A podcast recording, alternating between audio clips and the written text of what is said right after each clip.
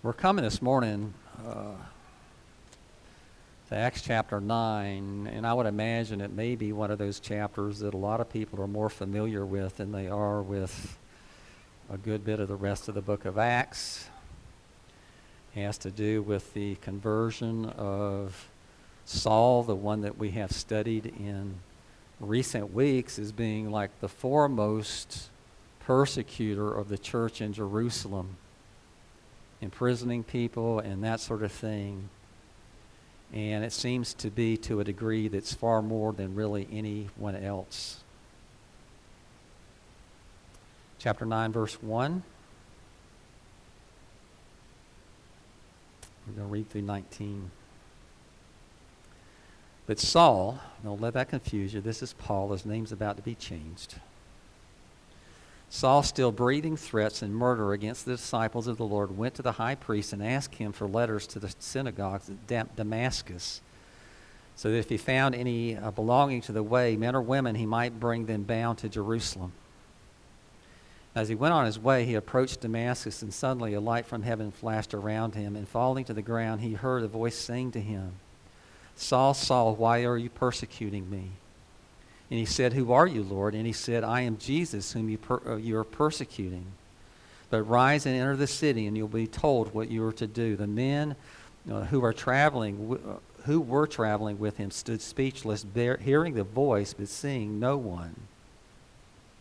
Saul rose from the ground, and although his eyes were opened, he saw nothing. So they led him by the hand and brought him to Damascus.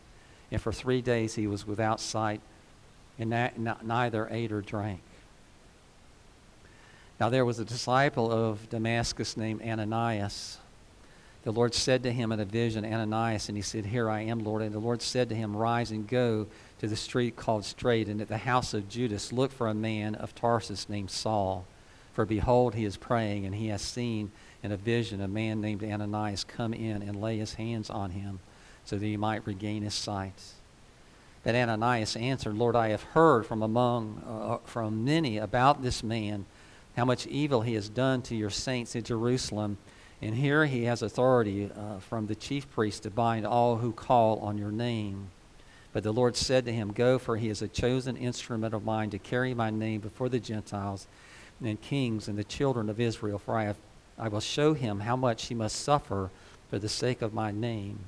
So Ananias departed and entered the house, and laying his hands on him, he said, Brother Saul, the Lord Jesus, who appeared to you on the road by which you came, has sent me so that you may regain your sight and be filled with the Holy Spirit.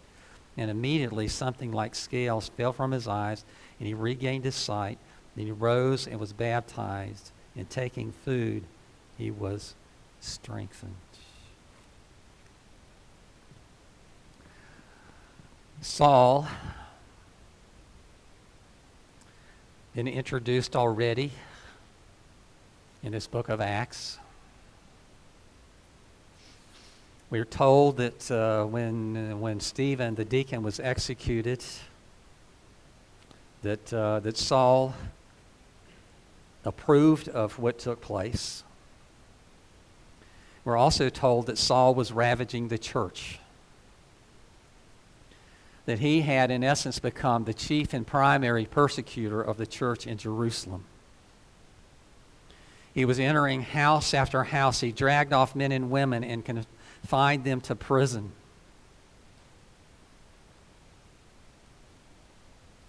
I think he could probably argue that at this point in the history of the church that Paul, or Saul, who would become Paul, was probably the principal and primary persecutor of the church.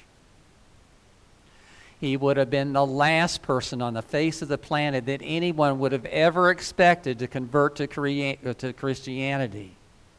The least likely candidate of all people.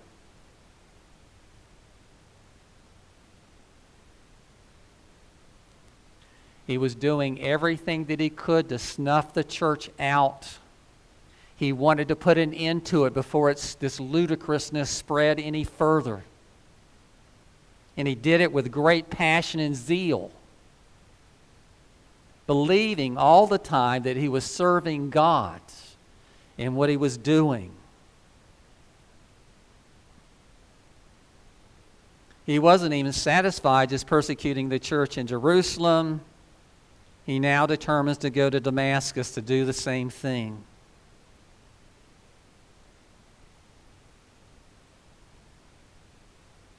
Well, I don't know how much you know about church history, but church history is replete with those who have striven to follow in Saul's shoes.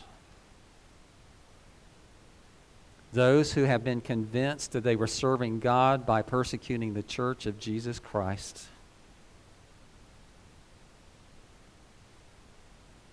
Many of our brothers and sisters down through history have served jail time for following Jesus, and in some cases suffered even death.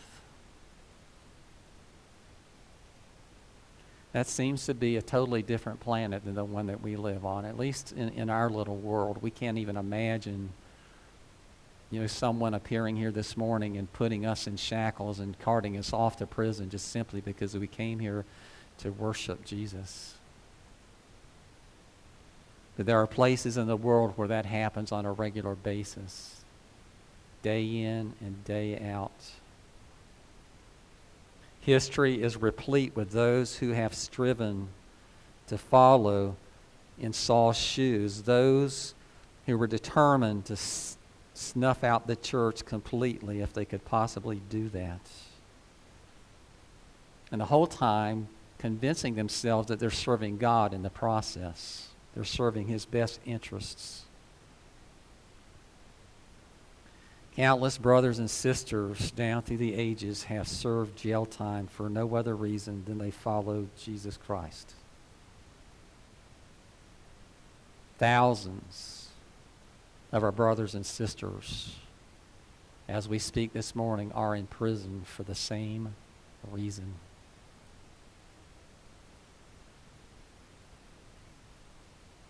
Should not surprise anyone, even though things like this very often do.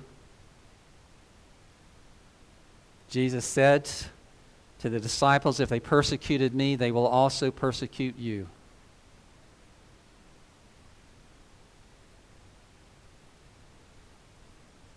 Sometimes I don't think we really truly appreciate the rights and the privileges that we have been afforded here in the good old US of A. There are a few places on the face of the earth all through history that have had the freedom to practice our religion completely unhindered by the government, as you and I have. It's not something we can take for granted. It's not something we can take advantage of. It's something we should take advantage of, but not something that we should take for granted. Because we know this. We know that the culture is changing out there. That the Christianity has been like the anchor that has led this nation for the last hundreds of years, and that the country is drifting more and more off course. We understand that. There's a growing counterculture that would love nothing more than to silence the church. And it's becoming bolder. It's becoming more outspoken. There are people in this world, there are people in this land today that hate the fact that we have both the freedom of speech and the freedom to practice our religion.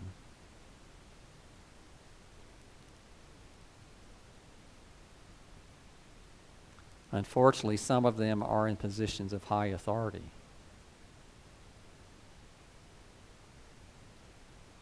But anyway, back to Jerusalem and to Damascus, the word of truth is spreading forth from Jerusalem. It was never Jesus' intention for the apostles to stay there. What did he tell them? What was the Great Commission? To go forth into the world. It's not that you're going to stay in Jerusalem and do your ministry forever till you grow old and you die there. No, you're going to go, and then you're all going to go. You're going to leave here. You're going to leave the security of this place, and you're going to go into the unknown world, and you're going to share the gospel with everyone and anyone that will give an ear to what you have to say. The word of truth is spreading forth from Jerusalem like a raging fire. The message that people have desperately needed to hear is being spoken. but it's not without opposition.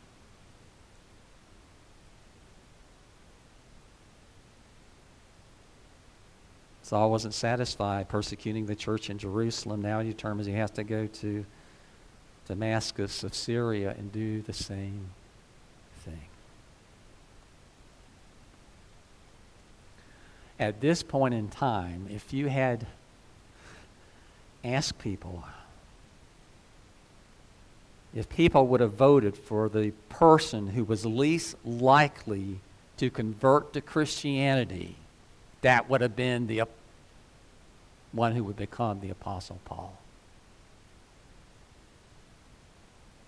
He abhorred the church. He hated the church. And he was doing everything he could humanly to completely eradicate it.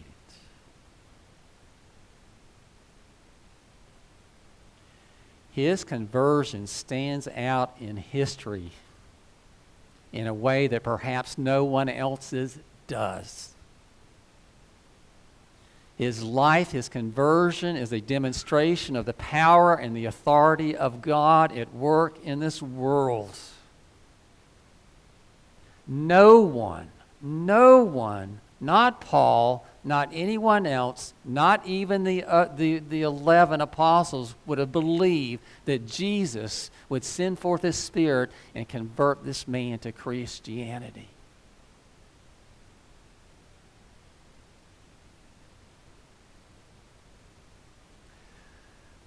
When God began to speak to me years ago by his word and by his Spirit, I had a dear friend that had converted not long before I did, a man that I'd known for years, and he and I used to party pretty doggone hardy and that sort of thing together at times. His name was John Stevenson. His name is John Stevenson.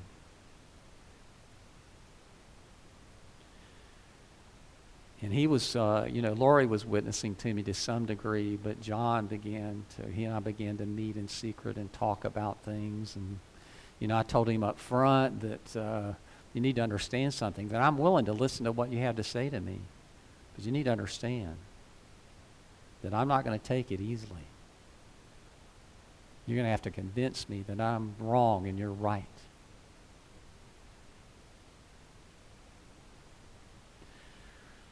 But when I was converted, it shocked a lot of people. Even John. John said to me one day, he said, I shared with you, I prayed for you, I witnessed to you, but I believed you were the least likely person on the face of the planet to convert to Christianity.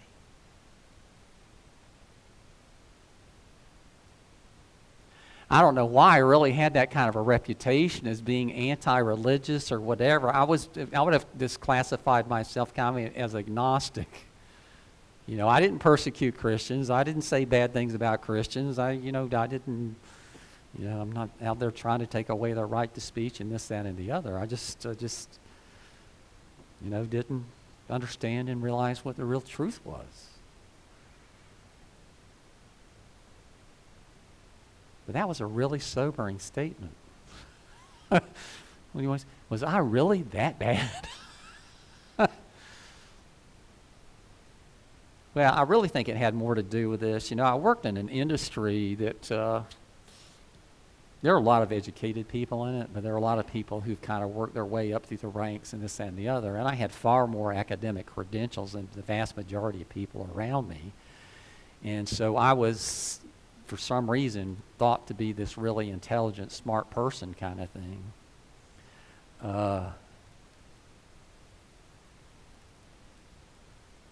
But it was so humbling to me. It was almost like John was likening my conversion to Paul's conversion.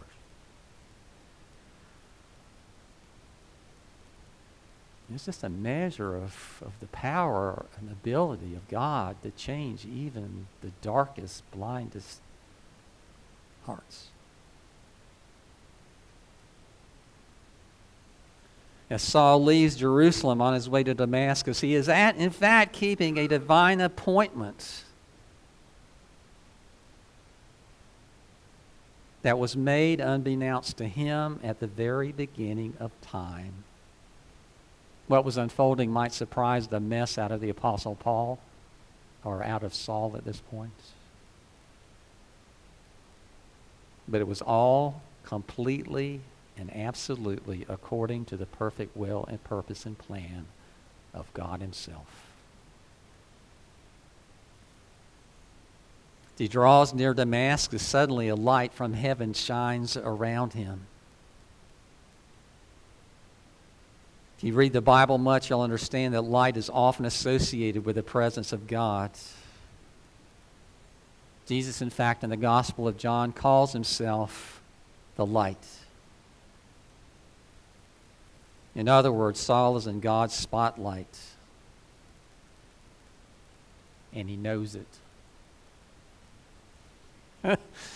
When he was visited on that road to Damascus that day, he had no doubt who was confronting him. It was obvious as it could be. God himself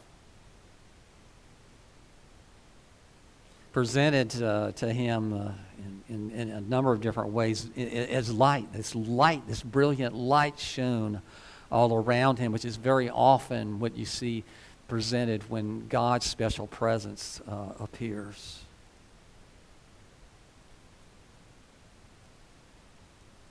So he sees the light and he hears this voice speaking. Saul, Saul, why are you such a blessing to me?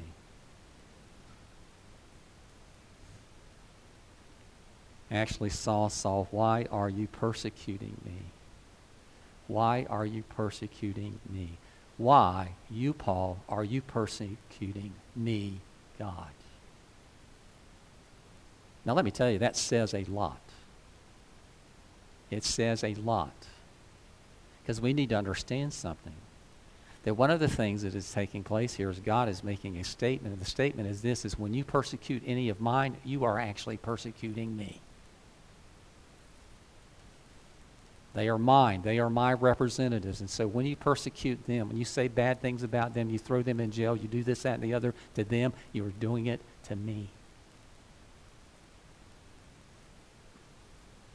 That's how close we are to our God and to our Savior.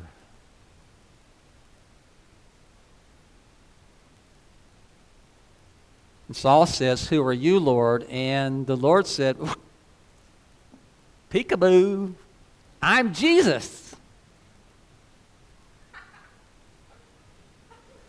whom you are persecuting." Can you imagine what went through Paul's mind at that point? Oops. Oh my goodness.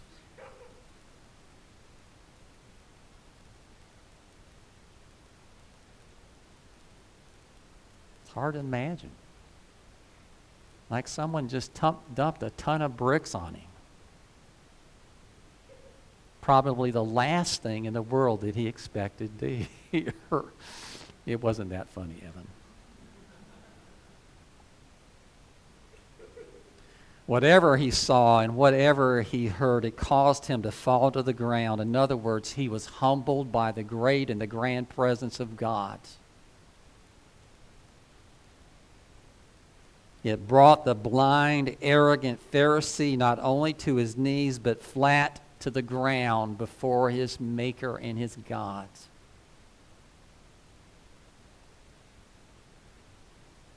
In other words, Saul was as low to the ground as you can get to the ground without actually being in the ground.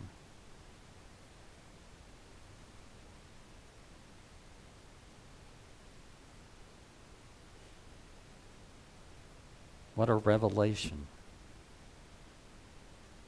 This Jesus, whom I believed to be dead and buried, and I rejoiced in it, is now speaking to me.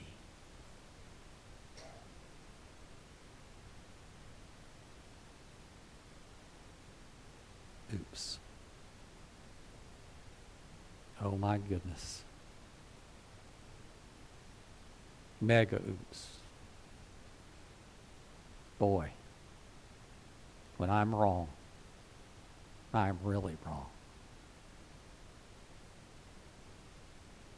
I can imagine that there was something else going to his mind, through his mind, and that is, uh-oh, what is he going to do to me? Look what I've been doing to his church, and now he's confronted me. What is to become of me?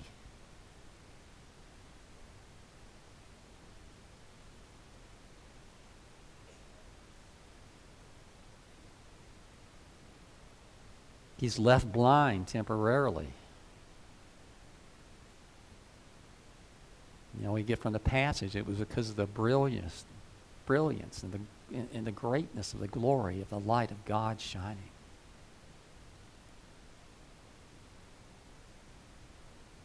But it's representative of the fact that he had actually been suffering from an even worse type of blindness than physical blindness. And that's what we would call spiritual blindness.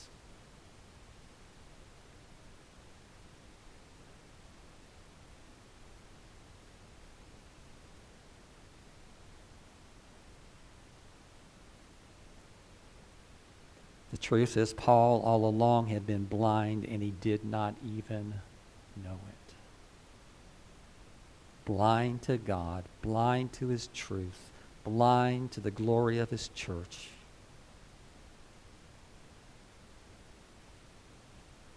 He had been blind, and the whole time he thought of all people that he was the one who could see the very best of all.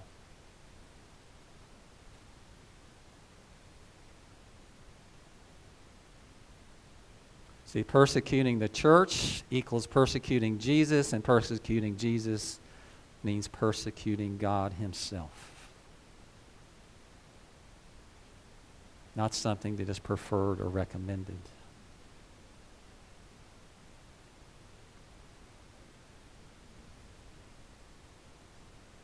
Jesus is come there to confront Paul, but that's not the only reason.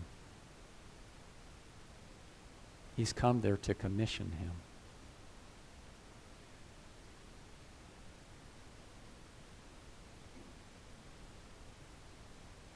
Jesus had a very great deal for Paul to do. His mission will consume the rest of his life. Absolutely and completely. He will never marry. He will never have children. His life will be consumed with the mission of Christ.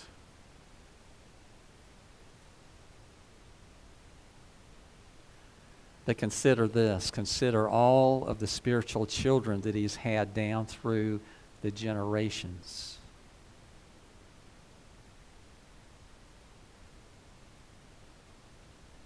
Including you and me.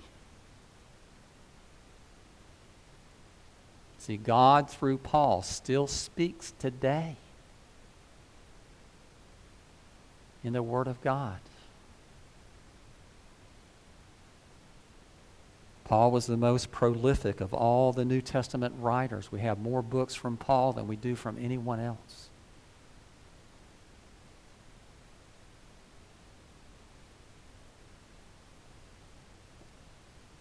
He has to be led into Damascus because he is blinded by his encounter with Jesus. And once he's there, the Lord sends his disciple Ananias to him. And first, Ananias is hesitant because he's heard about Saul, how he's ravaged the church in Jerusalem. But nevertheless, he is faithful to the Lord's bidding, and he goes. Because God says this, he is a chosen instrument of mine to carry my name before the Gentiles and kings and the children of Israel.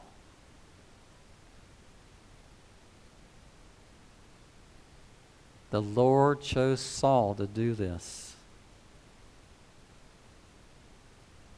Saul did not choose the Lord. There's a sense in which that is true for all of us.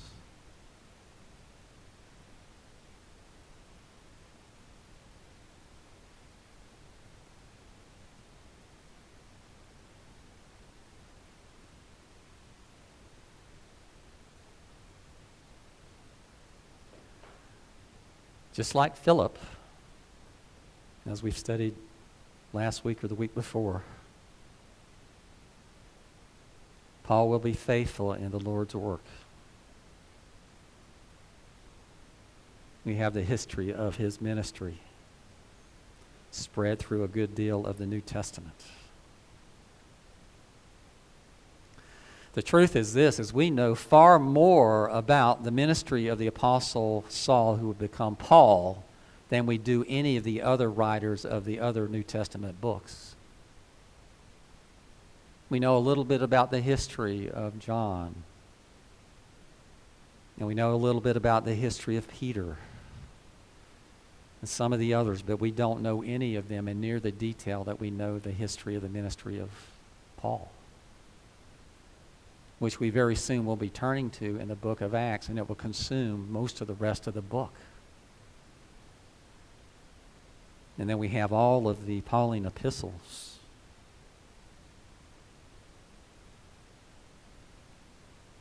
Other than Jesus, no one in the New Testament has had more influence on you and I than the Apostle Paul. As we studied the Word of the New Testament, we've studied to a large degree the words that God spoke through the Apostle Paul.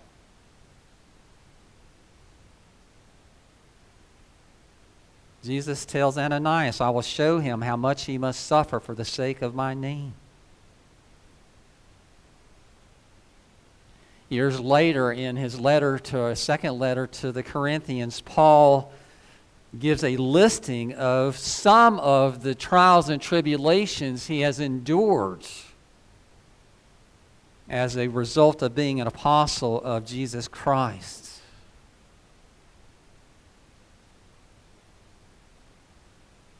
He's being compared to other people, and this is what he says. He says, are they servants of Christ? I am a better one, with far greater labors, far more imprisonments, with countless beatings and open or often near death.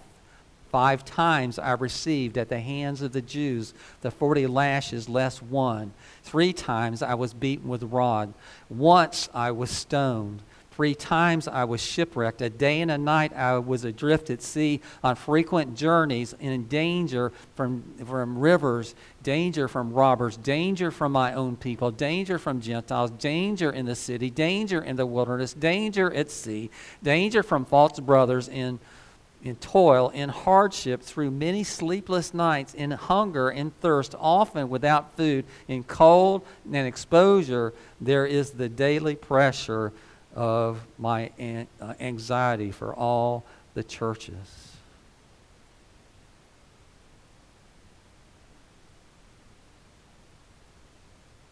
Quite likely, easy to argue that no one in the history of the church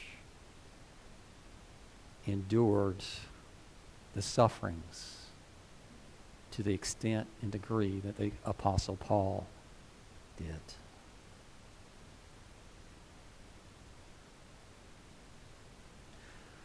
From history, we know that sometime later he would be executed in Rome by the sword, but only after many, many years of active ministry.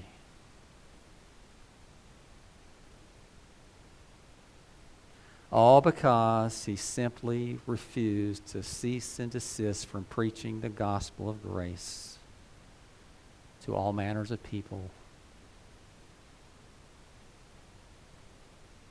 That was his only crime, being faithful to the Lord. He'd actually been under house arrest for quite a while before his execution took place. What was he doing? He was basically preaching Jesus from his place he was staying. And by the time his end came, he could even say this. Even members of Caesar's own household have converted.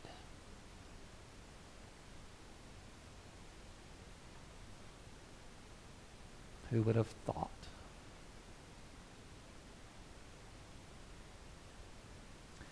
It is actually estimated today that as you and I are speaking, that 10,000 people in China will convert to Christianity. 10,000 people. A good-sized town. The estimated number of conversions in China every single day. And it happens to be in a country where evangelism is strongly discouraged. Very often people are imprisoned today in China for doing nothing less than preaching and teaching the gospel.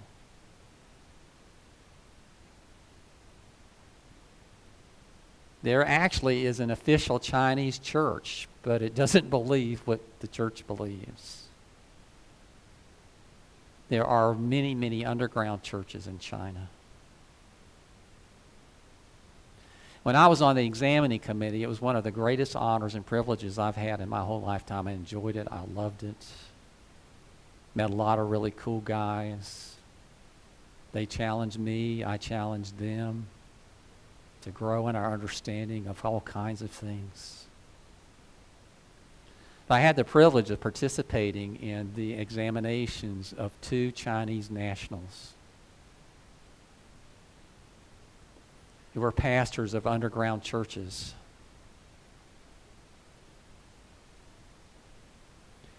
And let me tell you something. I wish more of the candidates that we have coming before us who are Americans are half as sharp as these guys. Theologically astute.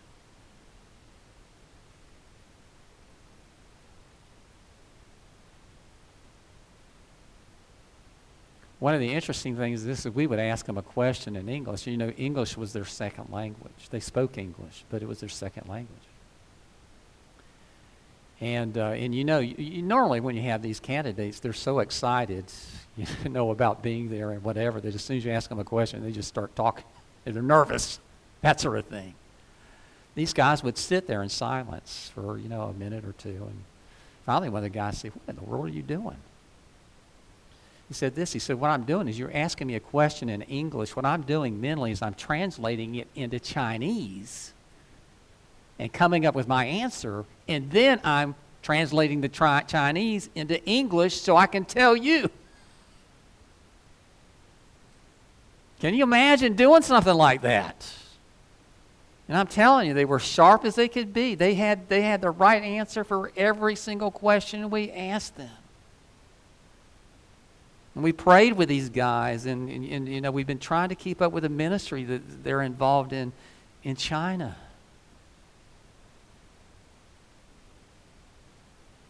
These guys, every one of them could have served in a church anywhere in the United States, and the people who had them would have been blessed by it.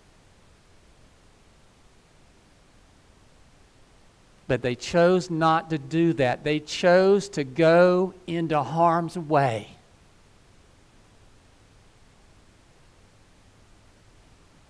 To share the gospel of Jesus Christ with their fellow Chinese.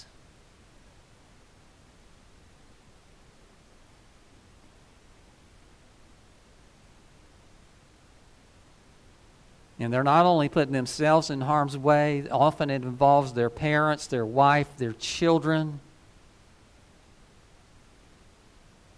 Simply to be faithful to their calling and to their Lord who calls them. And to contribute to those 10,000 conversions that happen every day in China.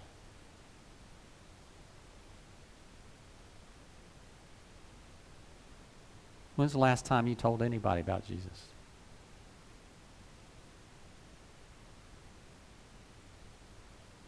I'll be honest, it's been a few weeks for me, maybe a couple months.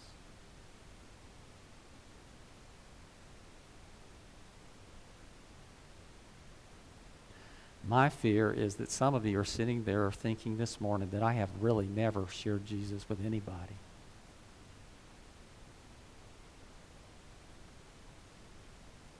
He's my Lord and my Savior, and I know that He wants me to do that, but I just haven't. In fact, I can't do something like that. And the fear is you're going to say the wrong thing.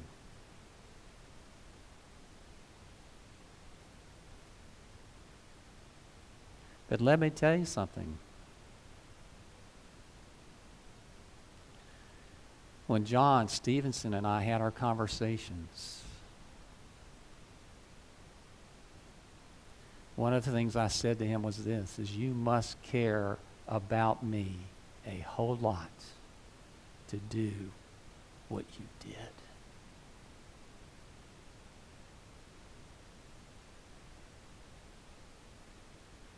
Because I knew it wasn't easy. Now, let me just tell you, sometimes when we had conversations, he was very obviously nervous as a cat on a hot tin roof. It's like he was afraid I was going to eat his lunch or something. But nonetheless, he did it. And it meant all the difference for me. Because it demonstrated a lot of things to me. And one of those is that this is how much he cares about me. That he's willing to suffer possible persecution at the hands of this guy. Just simply because he wants to be faithful to the Lord's calling. Don't let your fears freeze you. Please don't. Let me tell you something. If you have never personally shared the gospel with another person, you have cheated yourself out of one of the greatest blessings you would ever know in your whole existence. And you're letting nothing but simple human fears control you rather than leaning on the Holy Spirit who indwells you, who promises you He will give you the words to speak. He will speak through you. The only thing you have to do is open your mouth.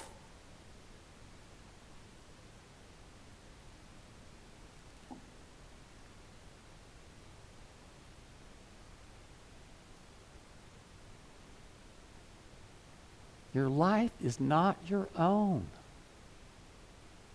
He has purchased you. You belong to Him.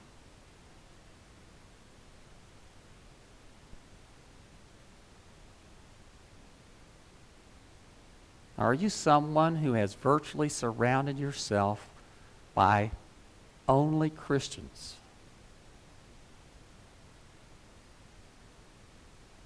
In other words, pretty much everybody you know is a church person.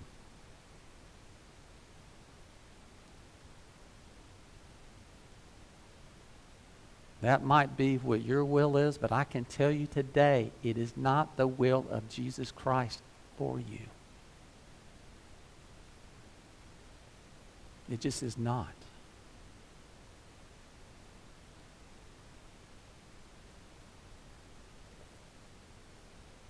You hear people say, well, no one's ever taught me how to do evangelism. Let me just tell you something. No one should ever have to teach you how to do evangelism.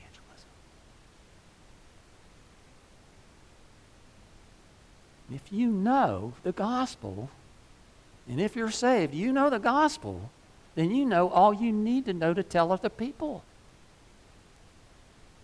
Period.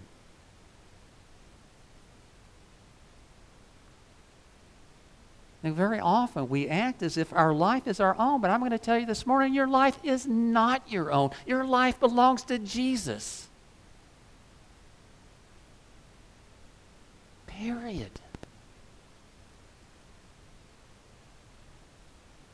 And like the Apostle Paul, he has told us to go into the world and tell people about Him.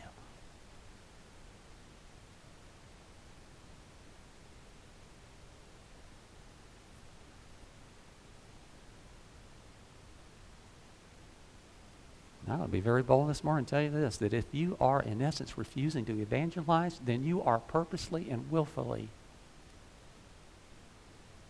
disobeying God.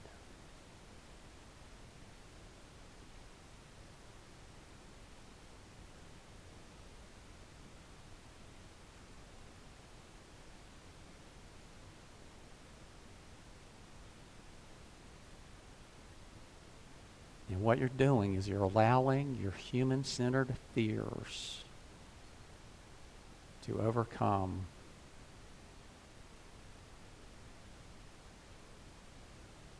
your love and duty to Christ.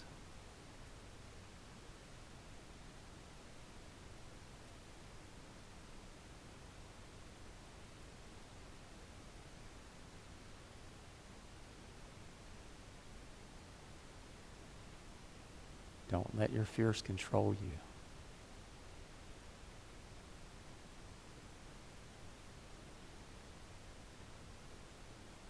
No. No, no, no, no, no.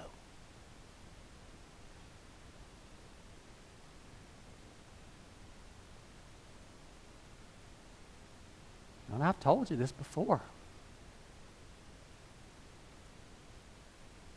If you just can't do it, if you can get people here, I promise you that I will share the gospel with them while they're here.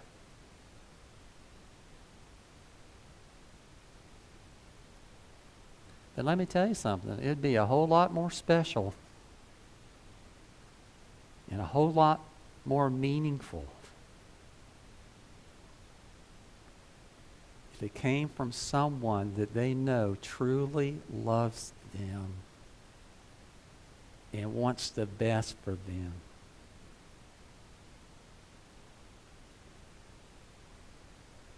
It makes it a whole lot more personable or personal. In a sense, a whole lot more precious, because they can see in you what I saw in John, and that is this. I know this is not easy for him. It's difficult for him. He's struggling. He doesn't really know what to say. He doesn't know what to do, but he's doing it.